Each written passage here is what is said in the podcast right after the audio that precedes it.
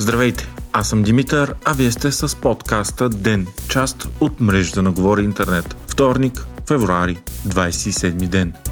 Гедебоб твърди, че съдя Владислава Цариградска е заплашвана от психически неравновесен човек с скитнически начин на живот. Това каза директорът на агенцията Явор Серафимов пред нова телевизия. Съдя Цареградска бе многократно заплашвана с физическо насилие над нея и семейството й, след като започна да разкрива незаконните корупционни практики в съдебната система след убийството на Марин Божанов нотариуса, от когото също е била заплашвана в миналото.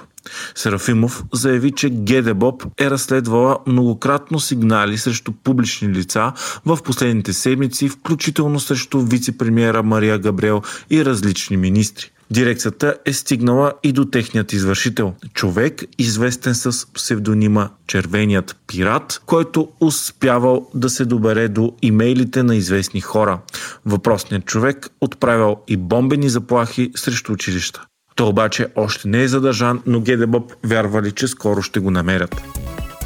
В същото интервю пред Нова, шефът на Гедебоб Явор Серафимов обяви, че по случая с Петю Петров Еврото и групата му за изнудване, корупция и покупко-продажба на влияние в съдебната система е проведено сериозно разследване и на прокуратурата са предадени 100 листа справки с дейността на обвиняемия. Срещу Еврото са повдигнати обвинения, но преди месеци той изчезна, като се спекулира дали е жив. Според Серафимов обаче, Петю Еврото е жив и се укрива в съсед съседна на България държава. Шефът на ГДБОП също заяви, че има данни, че сегашният главен прокурор Борислав Боби Сарафов е бил чест посетител на Куба на 5 еврото в центъра на София, кръстен 8-те джуджета. ГДБОП е установила и около 5 души от съдебната система, които са били много близки с 5 еврото. Те били на различни позиции, като сред тях имало хора от Софийската районна, Софийската градска и специализираната прокуратура. В преписката, която ГДБОП са подали на прокуратурата,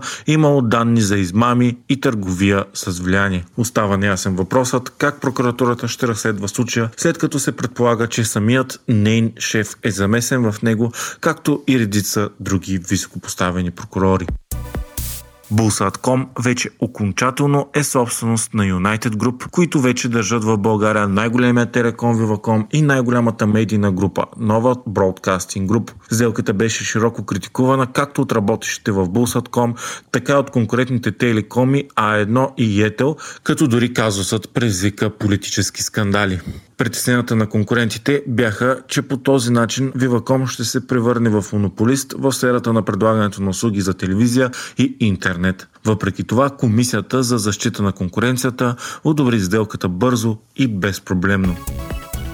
Джо Байден заяви, че очаква примирие между Израел и Газа до дни. Американският президент каза, че Израел се е съгласил да спре военните действия за сещение на мусулманите месец Рамазан. В момента се провеждат преговори за това в Катар. Въпреки надеждата за окончателен край на войната обаче, Премиерът на Израел Бенямин Нетаняхо заяви, че премиерато ще е временно и само за същения месец, след което бойните действия ще продължат до тотална победа срещу Хамас. Телавив губи все повече международната подкрепа за тази война, като голямо недоволство срещу нея има и при най-големият ти съюзник САЩ. След терористичната атака на Хамас, при която бяха убити над 1200 цивилни в Израел, отговорът на еврейската държава е жесток и непропорционален. В ивицата Газа след почти 5 месечни военни действия вече са убити 30 000 души, повечето от тях жени и деца. В палестинската територия цари и хуманитарна катастрофа, като оцелелите живеят в нечовешки условия.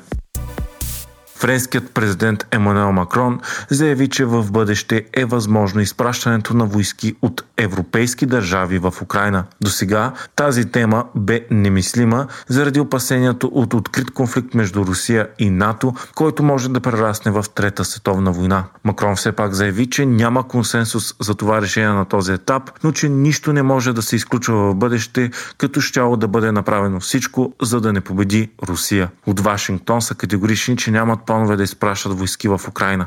Словашкият премьер Роберт Фицо обаче каза, че има държави, които разглеждали тази възможност като реална. Междувременно на конференция в Париж, в която присъстваха представители на 27 други държави, Макрон обяви създаването на коалиция за дълбоки удари, която да снабдява Украина с ракети със среден и дълъг обсек, които да увеличат отбранителните способности на страната. Президентът на Франция смята, че сега Европа трябва да действа решително и да помага на Украина във войната с всички възможни средства. Киев е с силно отслабена огнева мощ, след като под натиска на Доналд Тръмп републиканците продължават да блокират американската военна помощ за Украина за стоеност от десетки милиарди долари. Вие слушахте подкаста Ден, част от мрежата на Говори Интернет. Епизодът подготвих аз, Димитър Панатов, а аудиомонтажът направи Антон Велев.